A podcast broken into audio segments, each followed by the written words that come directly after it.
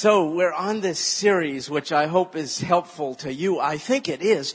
I'm taking a look at you and your brains look so much better. They're, you're doing exercise. I could see your brains are firming up. You look absolutely wonderful. We should review Proverbs 4:23. Watch over your heart with all diligence, for from it flow the springs of life. Yeah, the mind is a gift. It ought to be used as an, a means by which we love God. So we memorized Mark 12:30 which said, "You shall love the Lord your God with all your heart and with all your mind." Oh, I missed it. And with all your mind and with all your strength. And God gave us a very hopeful message. He said, you're here for a spell. Be living proof. Be salt and light. But be careful about so dwelling on your earth-boundedness uh, that you forget about heavenly realities. So he gave us through Paul Colossians 3 2, which said, set your mind on the things above, not on the things that are on earth. And we'll go a little further tonight.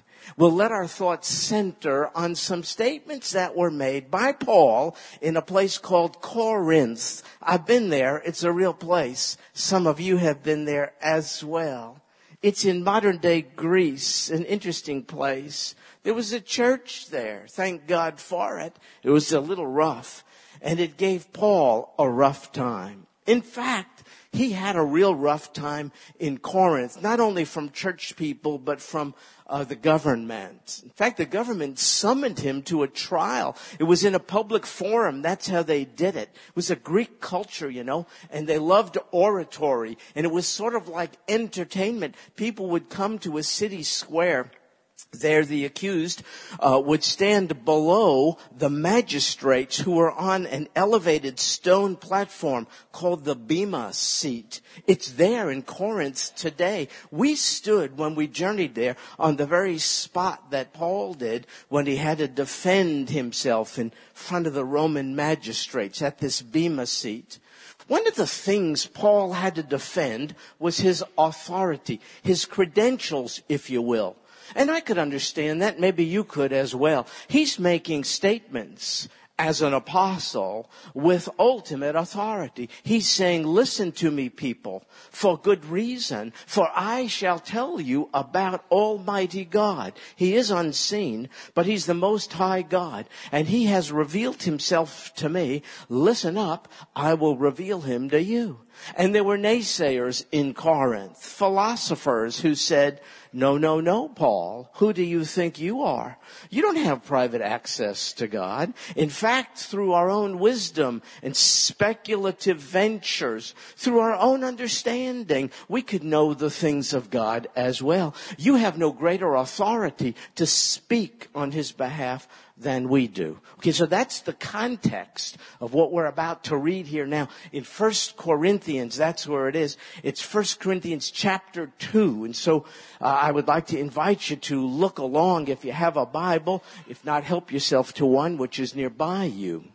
First Corinthians chapter 2. I've just given you the context. By the way, as we memorize scripture, you want to be very careful that you examine the context before you pluck it out of context. That's what we've made an attempt to do uh, before we choose a verse to memorize. What's the context? So I've just given you the context of 1 Corinthians chapter 2. Look at verse 11. Uh, Paul is speaking. For who, says he, among men knows the thoughts of a man except the spirit of the man which is in him? Would you look to your right or to your left? Be sure you know who you're sitting next to. Don't say anything. Just look to that. Look right to that person's mind.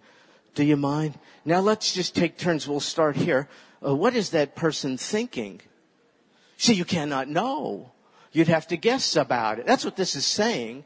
Nobody knows the thoughts of a person except the Spirit. This is not the Holy Spirit. This just means the, the life, the, the, the human spirit. That person's spirit knows what he or she is thinking, but nobody else does. And by the same token, it says here, even so. See, in the same way. Uh, the thoughts of God no one knows except the Spirit of God. So here's Paul's beginning point. He's laying a foundation. He's saying, don't be so arrogant. You can't even discern the thoughts of a fellow human being unless they're expressed to you.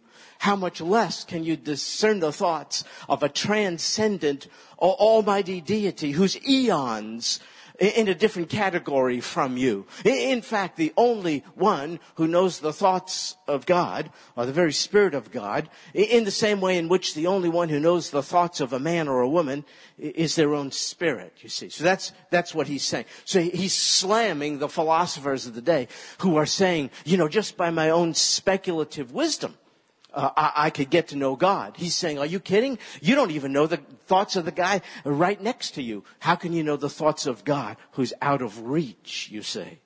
He's saying you're not privy uh, to the thoughts even of a fellow human being. It's just guesswork for you to know what's going on in their mind. How much more would you have to speculate and guess? How much more would be the probability you would miss out on knowing with accuracy the mind of Almighty God? That is to say, unless he revealed his thoughts to you. And this he did. Verse 12.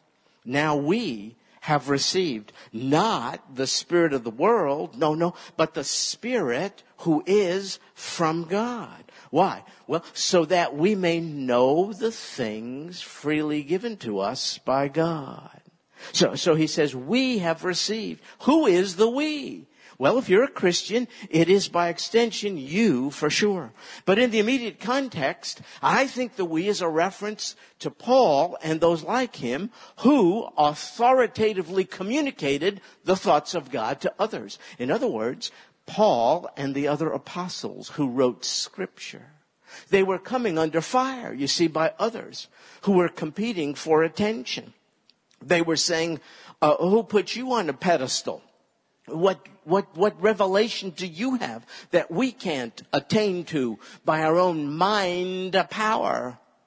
And Paul is saying, you can't know what's on the mind of God unless he reveals it to you. And he did. This he did to us. We, the apostles, we who wrote New Testament scripture. We did not write this on our own initiative. We're not telling you what God thinks uh, apart from what God has told us he thinks, because if we did that, it wouldn't be with authority. It wouldn't be with accuracy. It would be guesswork. You don't even know what you, the person next to you is thinking. How could you know what the great beyond transcendent deity is thinking? We know because we have received, you see. It isn't the spirit which emanates from the world. It's not the spirit which comes even from the most intelligent man or, uh, uh, or academician. No, we have received the Spirit of God. Therefore, we can know the things freely given to us by God. You don't even know. You can't apprehend. You can't lay hands on. You can't wrap your life around the marvelous blessings, the grace, the mercy, the gifts of God, the things freely given. You can't know of these things unless they are revealed Uh, through the Spirit of God. We, says he, the authoritative writers of the New Testament, we have received that very Spirit of God. Apart from him, we couldn't proclaim to you. We couldn't write with inerrancy, without error, with certainty, with a guarantee, with assurance. We couldn't write to you what God is thinking unless God revealed his thoughts to us, and this he did by sending to us his Spirit. Your spirit knows what your thoughts are. Only God's spirit can reveal what his thoughts are. So are you with me so far? This is kind of what, this is what he, this is what he's saying. So, so since the writers of the Bible, prophets in the Old Testament, uh, apostles in the New Testament received what they recorded through the Spirit of God. Therefore, they could say with authority, we have been specifically and specially selected for this very unique purpose of inscribing in writing for you what are the thoughts of God. In fact, That's what the Bible is. The Bible is the mind of God on paper. That's what it is. And so he's slamming the philosophers of the day. He's saying we didn't arrive at our conclusions about what God is thinking uh, by fabricating this. Oh no. We access the mind of God through the Spirit of God who he sent. And why did God do this? Uh, because God wants us to know what's on his mind. That's why. If he wasn't a God willing to reveal his thoughts, you and I would be forced to speculate. Well, I think God this. I think God that. You think anything you want, but it doesn't have any more authority than what anyone thinks. So God said, I shall dispel the need for speculation. We're not going to take a vote. You don't have to do anything like that. I shall reveal to you what's on my heart and what's on my mind. Why? I desire for you to apprehend me with accuracy because I'm a God willing to be apprehended. I'm all about relationships, says God. I'm not distant. I'm not withholding. I don't want you to guess about where you stand with me. I don't want you to be nervous. Do you like me today? Do you dis, will you dislike me tomorrow? Have you forgiven me today? Will you judge me tomorrow? Do you love me today? Will you dismiss me tomorrow? No, I don't want you to be guessing about, I will tell you what's on my heart, what's on my mind. I'll do it through human agency. They're called the writers of the Bible, the prophets and the apostles. And I'm going to do this because I want you to know of the things freely given to you by me. So that's why God did what he did. So it goes on to say in verse 13, which things we, again, the prophets and the apostles, we also speak not in words taught by human wisdom, but in those taught by the Spirit, combining spiritual thoughts with spiritual words. This is a subject for another day, but verse 13 in this entire passage is perhaps one of the strongest demonstrations of how we got the Bible. Man didn't speak of his own volition and authority. No, no. Man moved by the very Spirit of God wrote, recorded, and scripturated truth, which is a very accurate, precise reflection of the thoughts of the mind of God. And Paul is saying, we, we didn't make this stuff up. We were moved to have spiritual thoughts by the Spirit of God, and we conformed them to writing, spiritual words, so that you don't have to guess about what God thinks. You don't have to guess about what God thinks of you today. No, no, these things are taught by the Spirit. But uh, God's mind, His thoughts, do you know they're not um, um, understandable to all comers? Look at verse 14. A natural man. Now, a natural man is simply someone devoid of the Spirit of God. If you are a Christian, you weren't always. Once, you were this natural person. You were a natural person in that what characterized you was your own spirit. You did not have the Spirit of God. You were just left to your nature. You were natural. When the Holy Spirit came upon you at your invitation, when you accepted the Lord Jesus, a very supernatural addition, component came into your life. The very Spirit of God. But apart from the Spirit of God, everyone born, conceived in normal fashion is this natural man. Now look what it says about that person. A natural man does not accept the things of the Spirit of God. You know this to your frustration. A friend, a relative, a co-worker who you yearn to see embraced by the Lord Jesus is keeping the Lord Jesus at arm's length. You see, the things of the Spirit of God, this natural man does not accept. Why? Well, they appear to be foolishness to him. So you want to see how bad this is? It's not that the natural man doesn't know of the facts of God. He does. And he evaluates them and says it's foolish. You see how bad it is? When you're left to your own nature, I'm telling you, you're not going to find God. You're not going to get to know His mind. You cannot be in relationship with Him if you're left alone to your own nature. In fact, even if someone were to share with you the facts of God, left to your own nature without the activity of God, graciously upon you, you're going to think it's all foolishness. And you cannot understand. Do you notice it's going from does not to cannot? He does not accept. He cannot understand them. Why? Because they're spiritually appraised. You cannot know the mind of God apart from the Spirit of God. You see, we don't access the mind of God by pedigree, uh, by wealth, uh, by IQ. Isn't that good? It is really good because then only, you know, really smart, wealthy people would be, would, would, would be able to know the things of God.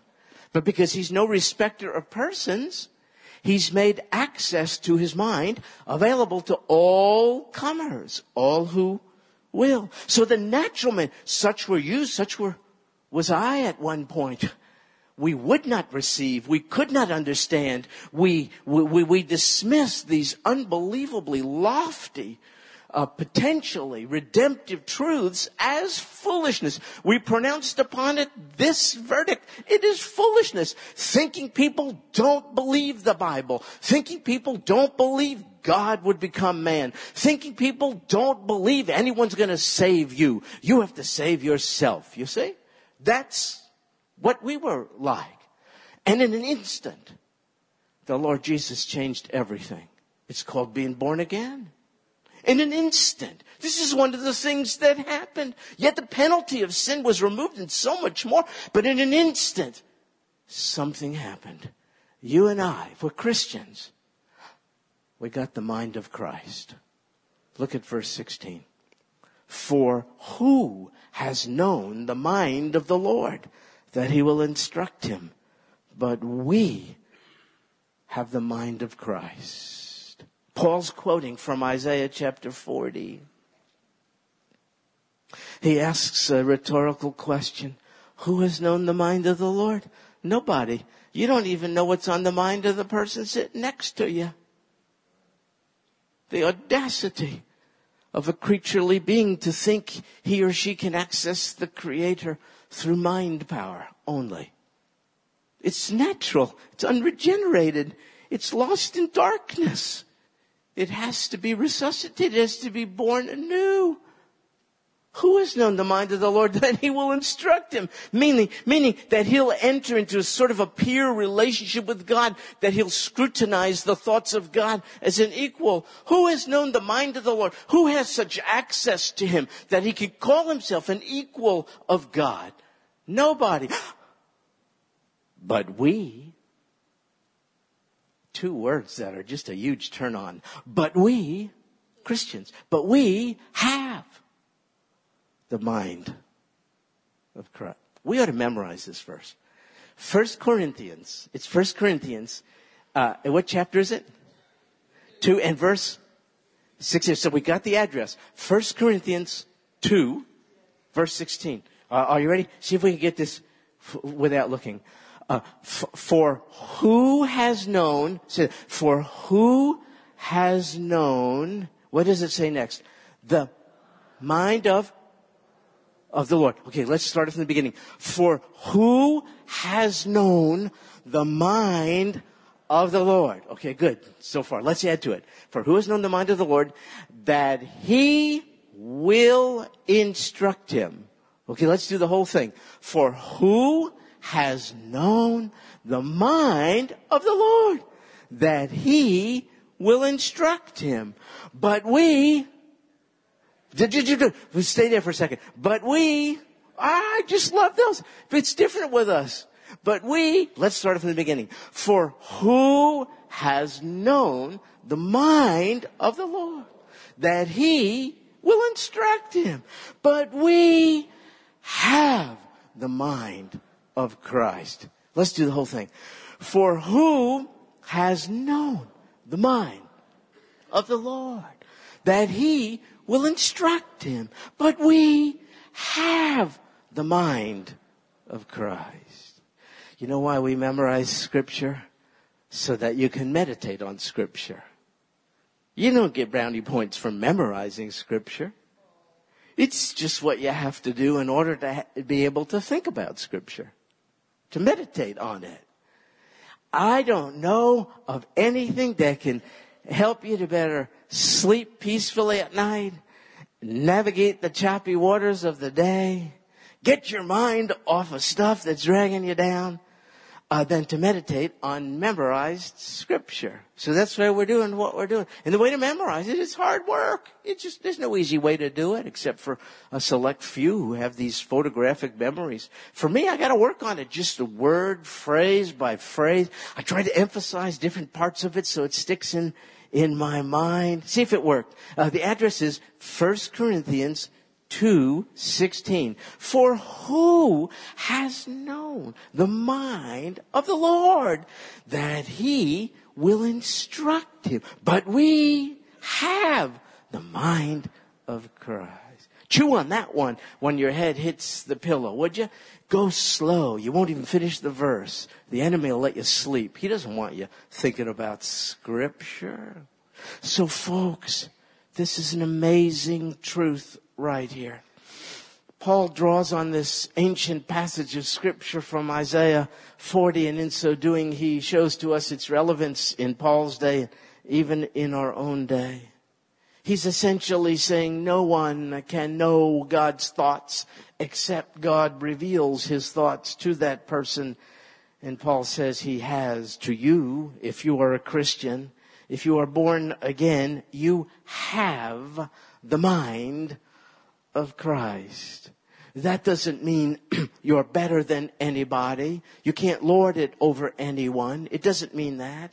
It just means you now have the capacity to put your thoughts into alignment with those of the Lord Jesus. Your thoughts could not come into consistent alignment with the thoughts of God until you were born again because you didn't have the mind of Christ. But now you do. So now when you read of his thoughts expressed in words in the Bible, you don't pull back and say, foolishness to me. You say, this is the word of God. This is the heart of God. This is the mind of God. These are the promises of God. These are the plans and purposes of God. This is the ways of God. You put yourself under it now. You see, you're born anew. You're not a natural person anymore. You very, you have the very Spirit of God in you, and it's the Spirit of God who shows you that the thoughts of God written down in the Bible are just that. His word to you, an expression of His open heart, an expression of His mind, His thoughts to you. You ought to glean from it the very life that sustains your own life. You have the mind of Christ. Uh, he has disclosed his thoughts to you. If you're a Christian, think about it. You know, when these guys helped us sing, Jesus lifted me. Good night. This is one of the ways in which Jesus lifted us. He made us privy to his mind. He said, guess no more, wonder no more about where you stand with me, I shall tell you. I've expressed my thoughts to you. 66 books of the Bible. Read it, believe it, accept it. It isn't foolishness, isn't it? It is it. Receive it. It's my mind to you. But wait a second. What if your thoughts are different than God's thoughts about specific subjects? For instance, you. What if your thoughts about yourself are different than God's thoughts about you? Whose thoughts gotta go? What if your thought is, I am unloved, but God has declared his thought, you are my beloved? What if your thought is, people will leave me and forsake me when they get to know me. Eh, but, but, but, but, but, but what if God's declared thought is, I will never leave you or forsake you? What if your thought is that you're worthy of condemnation? In fact, you're regularly in the business of condemning yourself. That's called guilt, shame. Give in, give in. But what if God's declared thought about you is, there is, therefore, now, no condemnation for those who are in Christ Jesus. What if your thought is, I have experienced rejection, separation from significant others, and abandonment and neglect at very uh, critical times in my life as a child, as a young adult. but what if God's declared thought is nothing, nothing can separate you from the love of God, which is in Christ Jesus? Well, now you're at a crossroads, folks, in your mind you have conflicting thoughts. Yours, God's. Whose are going to go? Could I tell you something? Oftentimes, His go. I'm speaking to uh, fellow Christians. Uh, uh, to accept the Lord Jesus Christ personally as Savior, who suffered and died for one's own sin, is to be a Christian. Wonderful, glorious, magnificent, the best decision of your eternal life. However, it's possible to be fully redeemed, fully saved, fully a Christian, but rejecting the thoughts of God towards you in favor of your own. And if you're doing that, you're probably pretty depressed. Because you're going to come up short. See, see, see, see, because if your thoughts about you are not coming from Him, where are they coming from? There's only a few other sources. Your life experience, which perhaps was quite unhappy. The world, in other words. Um, your human pride, that ain't too cool. Or the devil. He's referred to as the father of lies. So you're either getting your thoughts from the world, your flesh, or the devil, or you're tapping into the mind of Christ. You never could do that. It was an impossibility. But now you can because you're not a natural person. He's implanted a marvelous pledge, a deposit in your lives. His very spirit. And it's the spirit of God who reveals the thoughts of God. What's it going to be?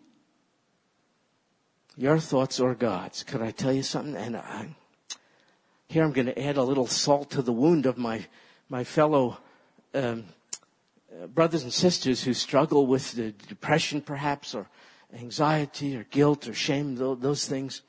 Um, it's a multifaceted thing. Don't let me oversimplify it. And we need to talk more about the organic nature of some of these ailments. But regardless what the cause is, there's something you can do about it. There's something you need to do about it. Um, and it's this if you refuse to accept the thoughts of God about you in favor of your own, that's called sin. I don't want to hurt you, but it, but but that's I I don't know that's called sin. Specifically, it's called the sin of arrogance. I don't want to hurt you, but I got this is actually hopeful because you could do something about it. See, the sin of arrogance says, "Oh God, thank you for revealing your mind to me. I've read it in the Bible.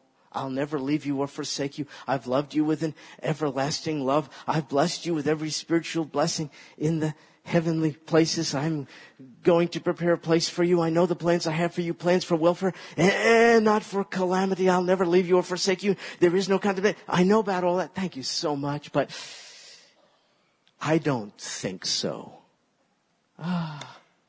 See, that's the sin of arrogance, don't you see? That's the sin of arrogance. You know what you can do about it? Stop it. You could say, Oh God, my feelings are not there yet. My feelings are not consistent with your thoughts about me yet. You know, they, have to catch up. But the thoughts generate all that. So, so, so I really have to opt for your mind, your thoughts, instead of my own. My thoughts feel more comfortable. They're more familiar ground. They've actually sort of become a friend to me, but they're not a friend at all. They're destroying me. They're sapping the life which you have put into me. I'm not shining for Christ. I'm not really being living proof.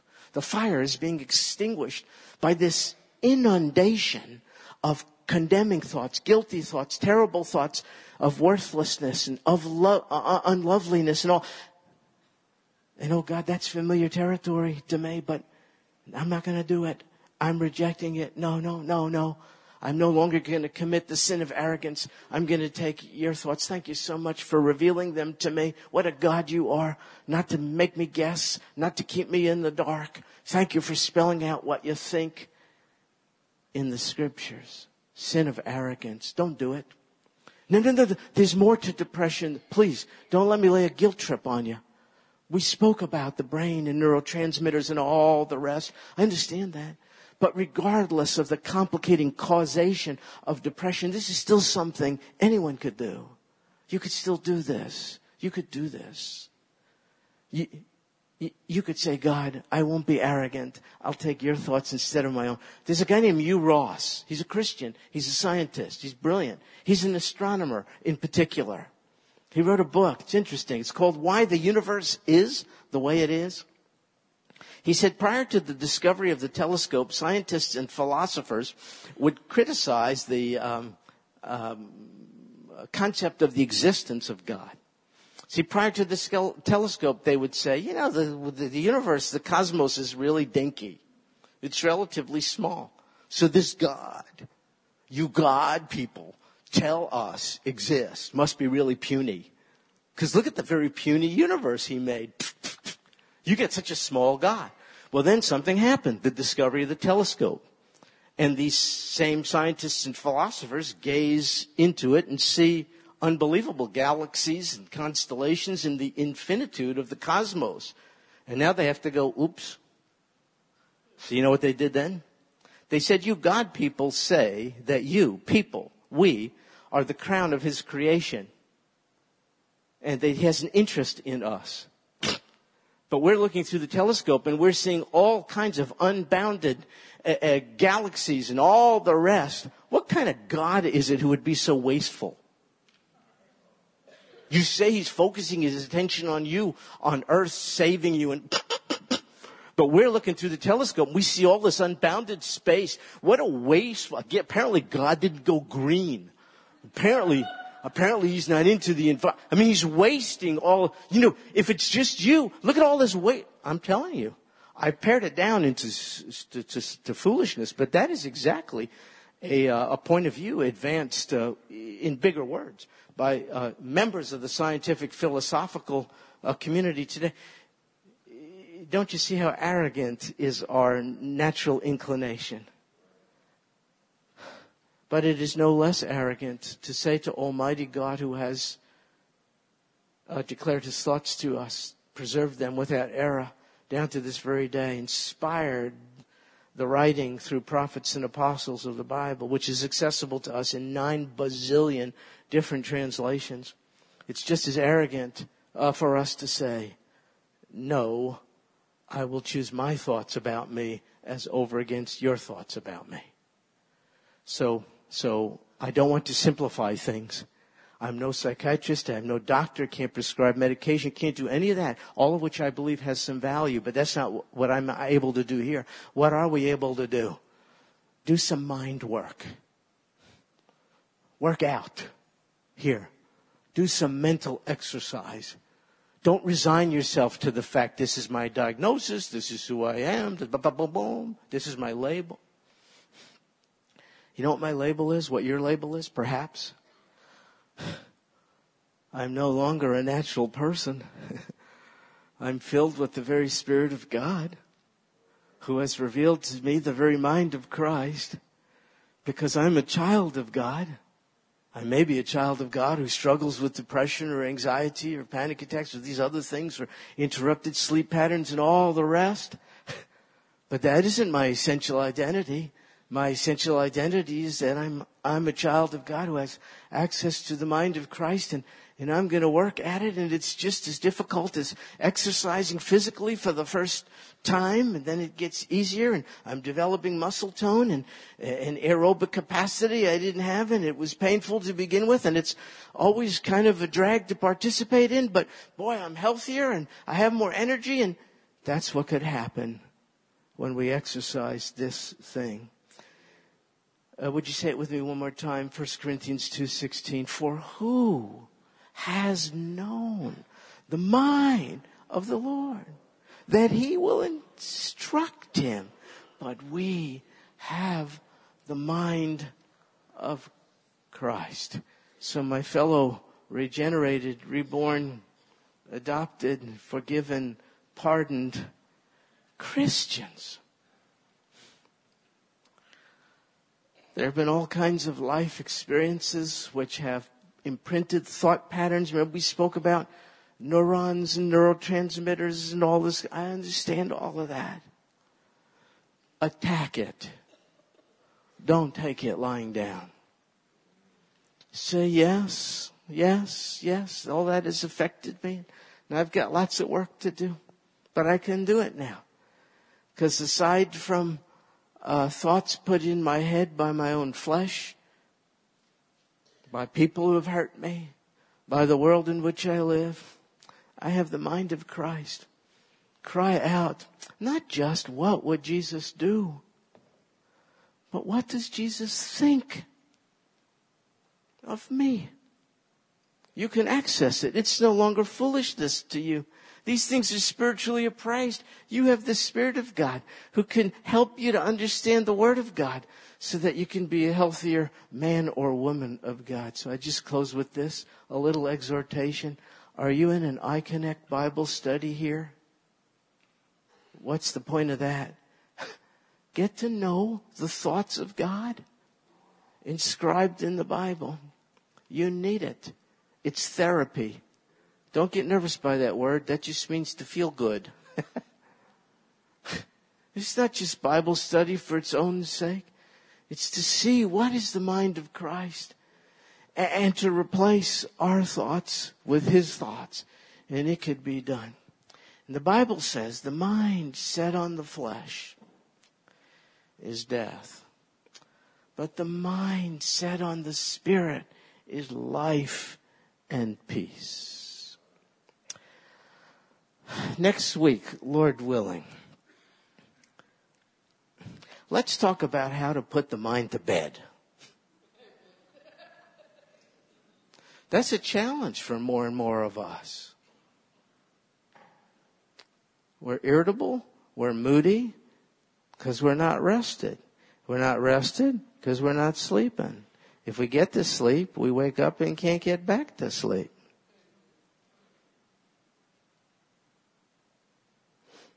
Ambien is the equivalent of M&Ms.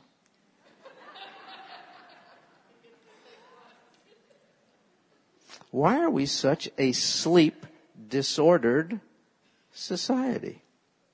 I'll tell you next week. Apparently some of you are doing pretty good in the sleep department as I look at. but we'll talk about that next week. What does the Bible say about sleep? Can you do it more effectively? Why do you need to? Isn't it a waste of time? What if you just stayed up and worked? Wouldn't that be better for you? We'll talk about next week. Lord Jesus, when we refer to you as Redeemer, uh, we ought not underestimate the implications of it all. Primarily, principally, you have redeemed us from the power, presence, penalty of sin. But you've also redeemed a corrupted, darkened, pretty neglected, fleshly, natural mind. You've made it alive. so as to be able to receive, to apprehend, to welcome, to respect your thoughts Oh God, we confess to you the sin of arrogance. It's arrogant for us to say, yes, I see what you say, but I'm going to opt for my own thoughts, though they be contrary to it.